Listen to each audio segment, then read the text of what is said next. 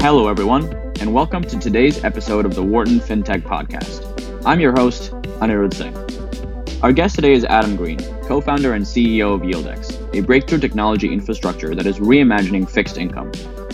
The company launched in October 2020 and is helping institutional clients democratize fixed income access, analytics portfolio construction, and optimize capabilities via an API driven modular tech platform. Prior to co founding YieldX, Adam was a co founder at MoneyLion, Founded in 2013, MoneyLion provides a mobile and financial membership platform that empowers users to take control of their personal finances. In today's episode, we discuss Adam leaving MoneyLion to build something new, increased demand for automation in fixed income investing, and arbitraging Spice Girl concert tickets. Hope you enjoy the show. Hey, Adam, and thank you so much for joining us on the show today. We're super excited to have you here. How are you doing, and uh, where are you joining us from? Yeah, great to be here. Thank you so much for having me, and uh, big fan of your show. I'm joining you live from beautiful sunny Miami. Oh, I'm jealous. It's pretty good in New York, but I feel like it's probably a little better where you are. Uh, so could you could you start by introducing yourself to our listeners and maybe providing an overview of your career prior to uh, co-founding MoneyLion?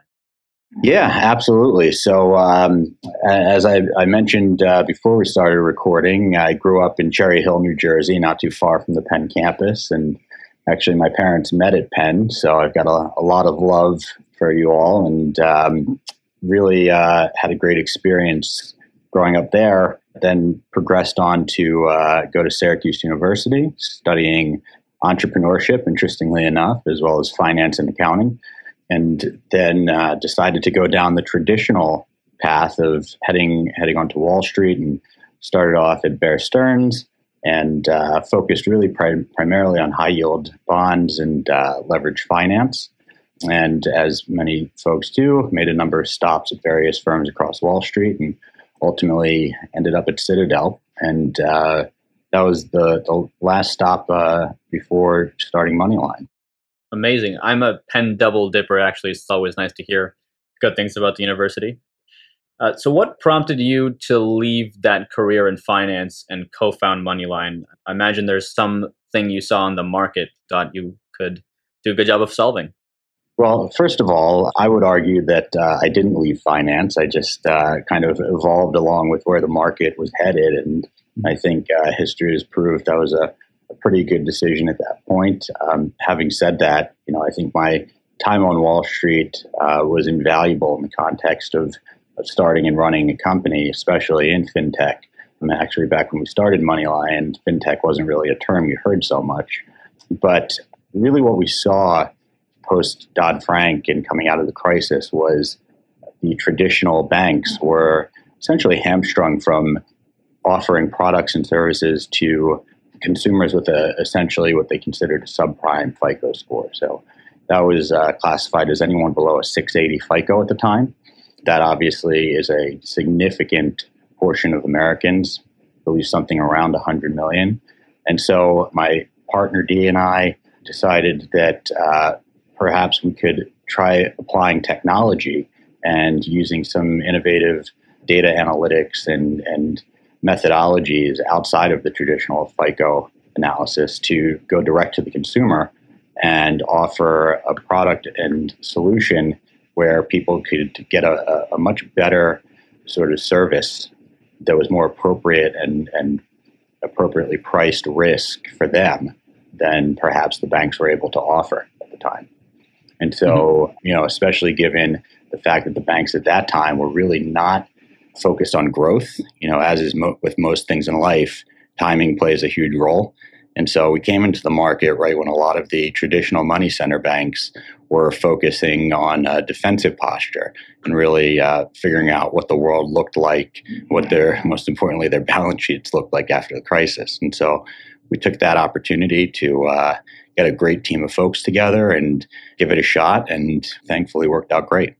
How do you view MoneyLion's current role in the consumer finance space, uh, especially compared to other investing platforms or other neobanks? Sure. So, you know, when we started the company, the goal and the vision was really to offer financial freedom and opportunity to people. And I think most people would agree that the banking system has done a great job of offering opportunities and products to people over the course of time at the point of need.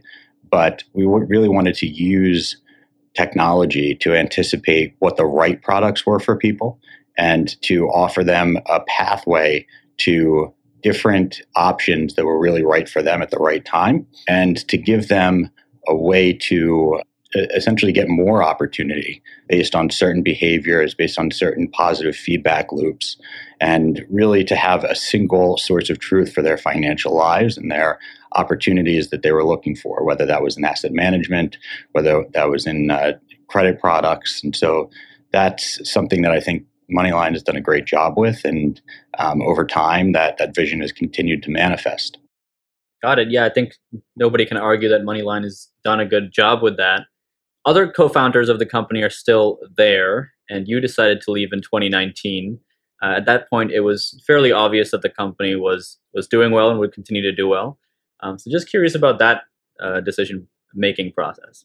Yeah, well, it was an amazing, amazing opportunity and amazing journey. And Dee has done a remarkable job continuing to grow the company. You know, my passion has always been around building something. And with YieldX, and uh, which I'm sure we'll get to later, you know, we really saw a massive opportunity. And so I just decided that given the great state that the company was in and the great leadership and investors and path that that was on, that, it was the right time to follow my passions and uh, start YieldX.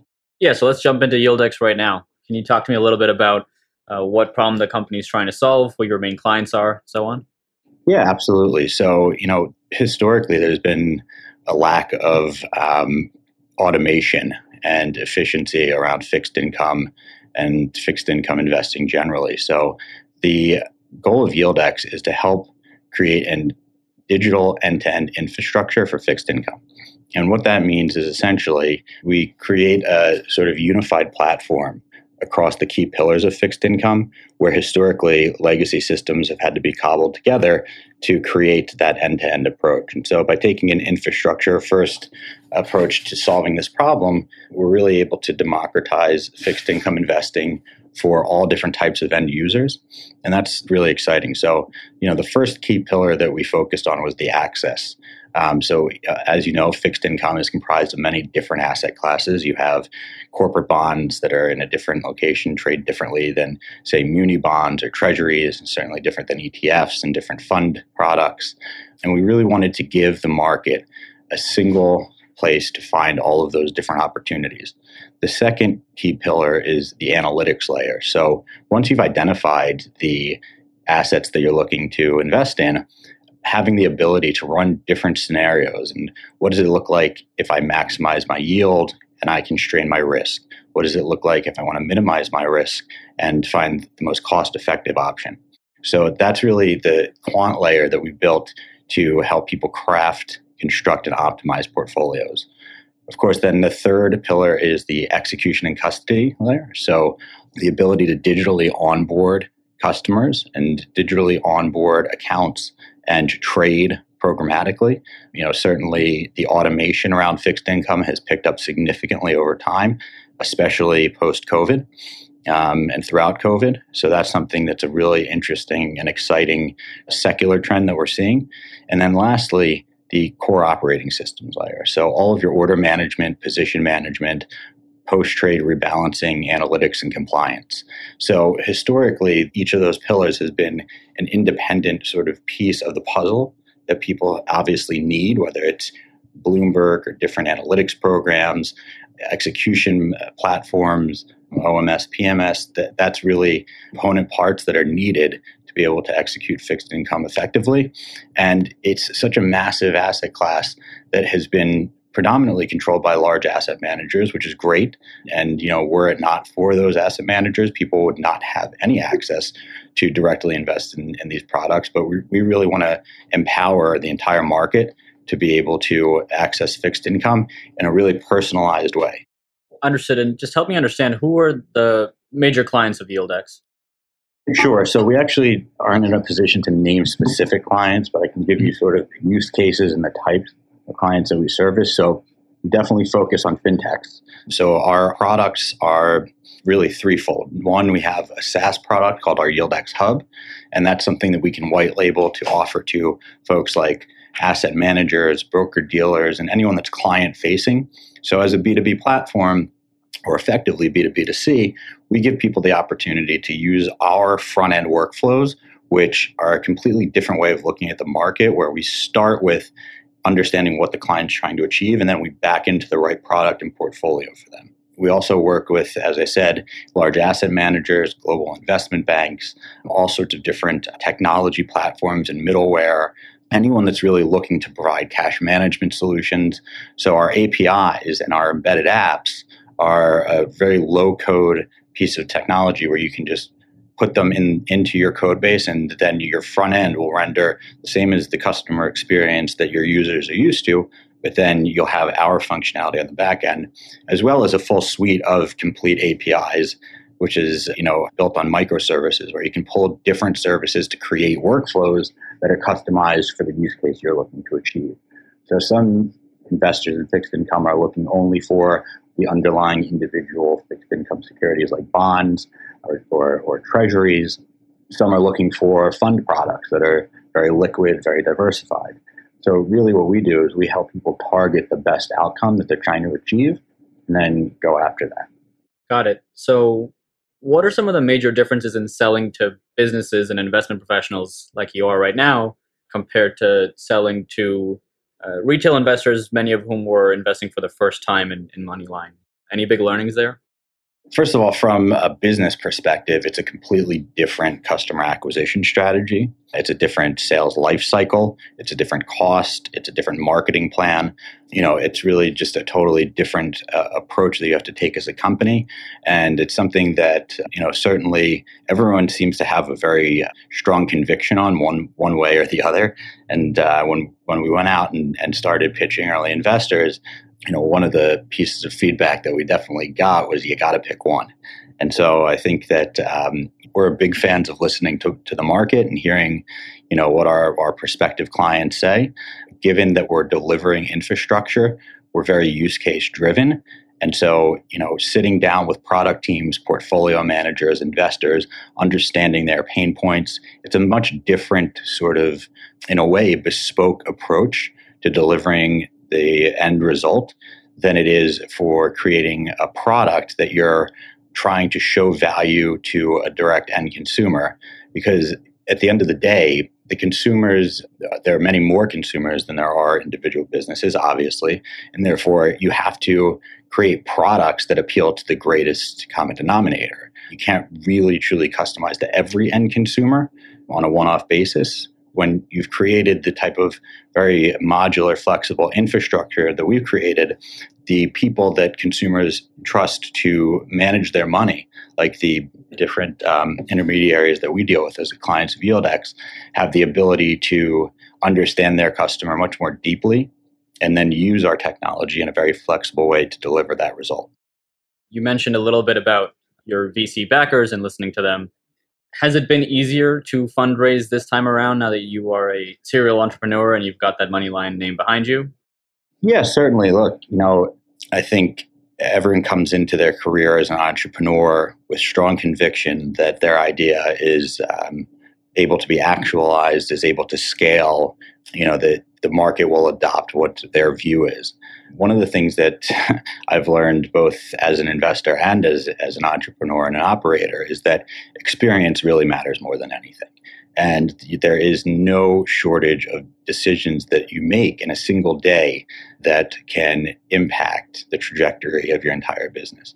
And a lot of those are not the sort of glossy, appealing, big picture things that people think about or they learn about in school. It's often, you know, how do you deal with a situation with a partner? How do you deal with a specific aspect of a contract negotiation that probably won't realistically be an issue, but could be an issue three years from now?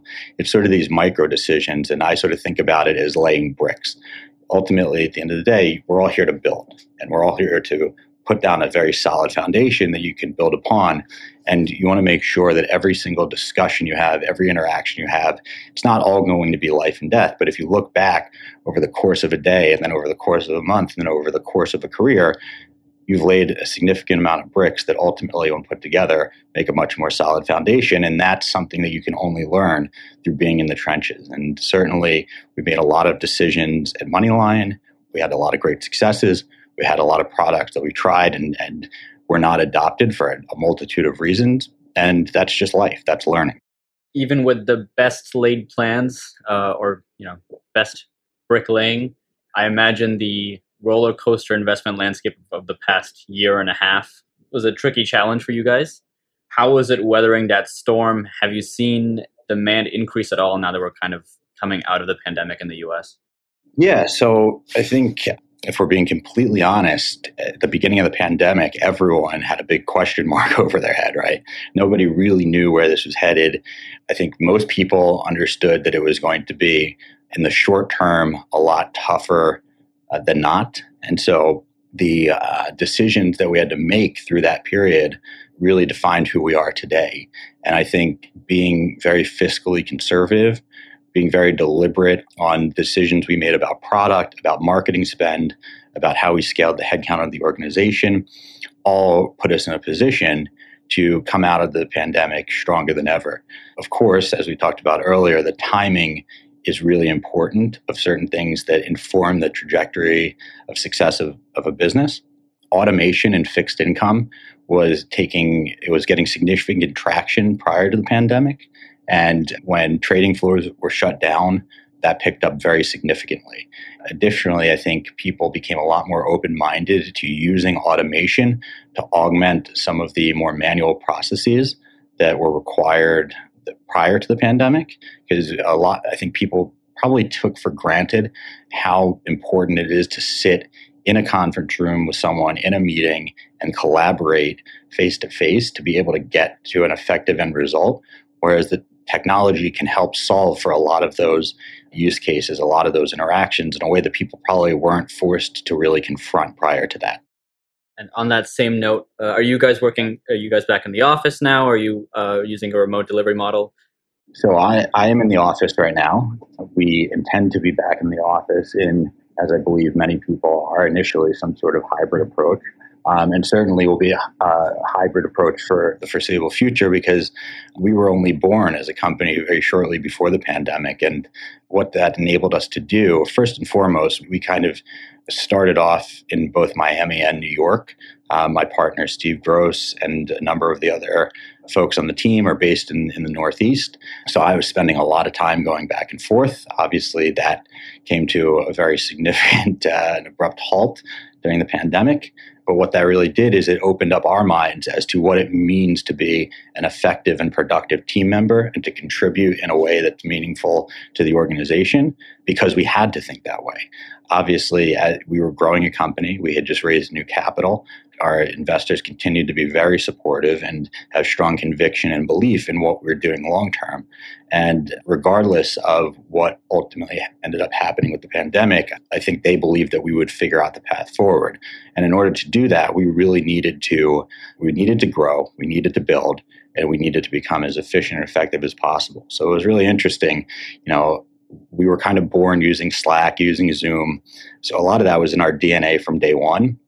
And then as more and more people sort of moved out of the major metropolitan areas to very significantly socially distance, we found that you know we got great talent on the west coast we got great talent internationally. And when people didn't have to think about dedicating you know a few hours of their day to commuting it enabled them to actually become a lot more productive. One of the things i have a tough time wrapping my head around is how companies that are growing manage to do so effectively over the past year and a half, specifically with with new hires not having kind of that social capital within the team and not really you know having that culture instilled in them.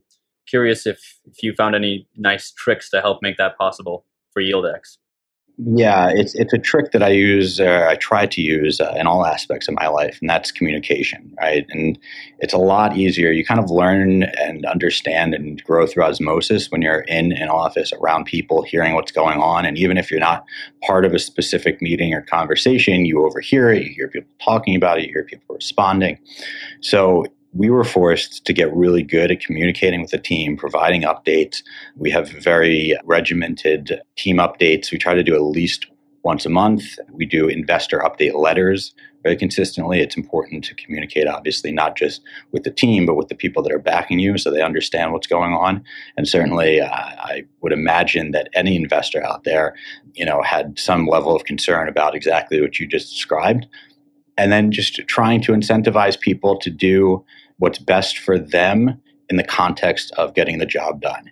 And so, you know, a lot of people probably didn't realize just how important that social dynamic at the office was. And then having to all of a sudden be quarantined either alone or with family, which poses its own set of challenges that people had to work through. We wanted, you know, we offered incentives to people to get supplies to work from home and you know certain sort of social benefits and, and health benefits to make sure that people were taking care of you know not just obviously their work product but their body and their mind. Zooming out a little bit what are your, some of your short-term goals for YieldX and maybe uh, your long-term north star vision for the company Sure. So, you know, we really believe that we're changing the market and we believe that we're providing access to an asset class in a way that most people and investors have not had the ability to do historically for a number of reasons. But the fact is that now that we've built this incredibly flexible, personalized, you know, modular infrastructure, we want to see people appreciate it. We want to see different types of companies provide access to this asset class um, I think you know one of the things that we try to constantly debunk is this narrative that there's no yield out there. Everyone's looking for yield. You know, obviously it exists in a part of the yield risk curve. You know, on one side you have crypto and equities, super high upside, super high volatility. On the other side, you have you know very um, steady but low yield sort of savings products, CDs, etc. And there's a whole world of yield products out there that have a very interesting risk adjusted return that everyone should be taking a serious look at. And I think people tend to look at the greatest, you know, sort of common denominator of, you know, the large mutual funds, uh, some of the larger ETFs, and they say, oh, well, those are low, low yielding right now. Well, that's because that's who gets the most coverage, um, and understandably so. They are often issued by very large name issuers and asset managers. But the fact is that with YieldX, we have the ability to be product and issuer agnostic, and therefore we can find the best yield outcome for people with the lowest risk and for the lowest cost. And that's a really important sort of value proposition that has not been able to be done historically. What about major fin trends that you're watching? Anything you're excited about for the next three to five years? Well, you mentioned crypto, and I think it is worth exploring a little bit in the context of yield. There's some really interesting things going on and partnerships that we're working on in the DeFi space um, with you know stablecoin yields, and there are going to be incredible opportunities for people to get exposure to crypto and those types of assets without buying necessarily the underlying exposure to the currency. I'm very excited about the direction of and the trend of embedded fintech and embedded finance. I think that uh, the market really changed with Walmart coming in and saying we're going to now be a fintech company. Historically, you know, large retailers would partner with large Wall Street institutions and issue something like a financing option through a credit card. Whereas, you know, now I think every company out there regardless of its core business model, is looking at ways to monetize their user base and financial products are, whether they had known it or really realized the impact of it, every single retail transaction involves a payment. Many and increasingly involve financing options. And so there's all sorts of different ways that value can be unlocked across every industry's ecosystem and and there's many many different fintech companies that are doing very interesting things in the space that um, i'm excited to see how they play out over the next couple years we had Yan Wu of Bond come on a few weeks, maybe a few months back at this point, and Bond works on helping brands build out their financial services products. I think the two of you would probably get along pretty well. He, it sounded almost like you were reading off his script when you were talking about embedded finance there. All right, cool. So, rapid fire round coming up. Uh, we like to keep our answers here to 10 seconds or less. Are you ready? I am. Let's do it. Let's do it. Which accomplishment are you most proud of? Definitely my family. I've got a seven year old daughter learning to code Python, and I've got a five year old son who is still in the process of deciding whether he wants to be a rock star or a Navy SEAL. So we'll go with it. I love it. That's great. What was your first job? Arbitraging Spice Girls concert tickets. I actually have to ask a follow up on that. Was that pretty successful? it was uh, one of the most opportunistic trades uh, of, of, my young life at the time. I was waiting in, in, a line at uh, Ticketmaster back when you had to actually go buy tickets, and they had a lottery process uh, where I was waiting in line for another concert. And uh, just so happened that where I was placed in line, I got called first for the first Spice Girls U.S. tour. And there was about 600 mothers and their children waiting in line behind me. And I decided that uh, based on what I understood at that time of supply and demand, that I should probably use the money I had to buy the Spice Girls tickets, and walked away about uh, seven hundred dollars richer at the time, which was a heck of a lot of money. That's a great story. Shows your entrepreneurial spirit from early on. What was the last show you binge watched? Funny enough, Startup. I've been thinking about it. Is it is it good? It is good. It is good. Right. Surprisingly so. All right, I'll add it. It's here in my home, my home turf in Miami. So. Oh, nice. I'm still watching um, Mare of Easttown. Uh, that takes place maybe not that close to Cherry Hill. I think north northwest of Philly, somewhere near where you were raised. I'll put it on the list. Yeah, it's pretty good. It's pretty good. Uh, what are you most excited for in 2021? Oh, that's a tough one. There's so much to be excited about coming out of the pandemic. I think uh, definitely most excited about uh, getting back on the road and getting back in the office, seeing people, and continuing to forge deep and meaningful relationships. Something yeah. that I think we've all been missing. Agreed. And last question, you can take a little longer on this one if you'd like. Uh, what does success look like for you? You know, I wish we could uh, record this once a year for the rest of my life and be an interesting uh, montage at the end. But I think uh, most simplistically, it's balance. And I, I think you know, especially entrepreneurs and people looking to go into uh, early stage companies, you can sort of get lost in in the uh, glitz of it all and and focus on the wrong things. And when you focus on the wrong things, you end up doing things for the wrong reasons. So finding balance, that's really what success is.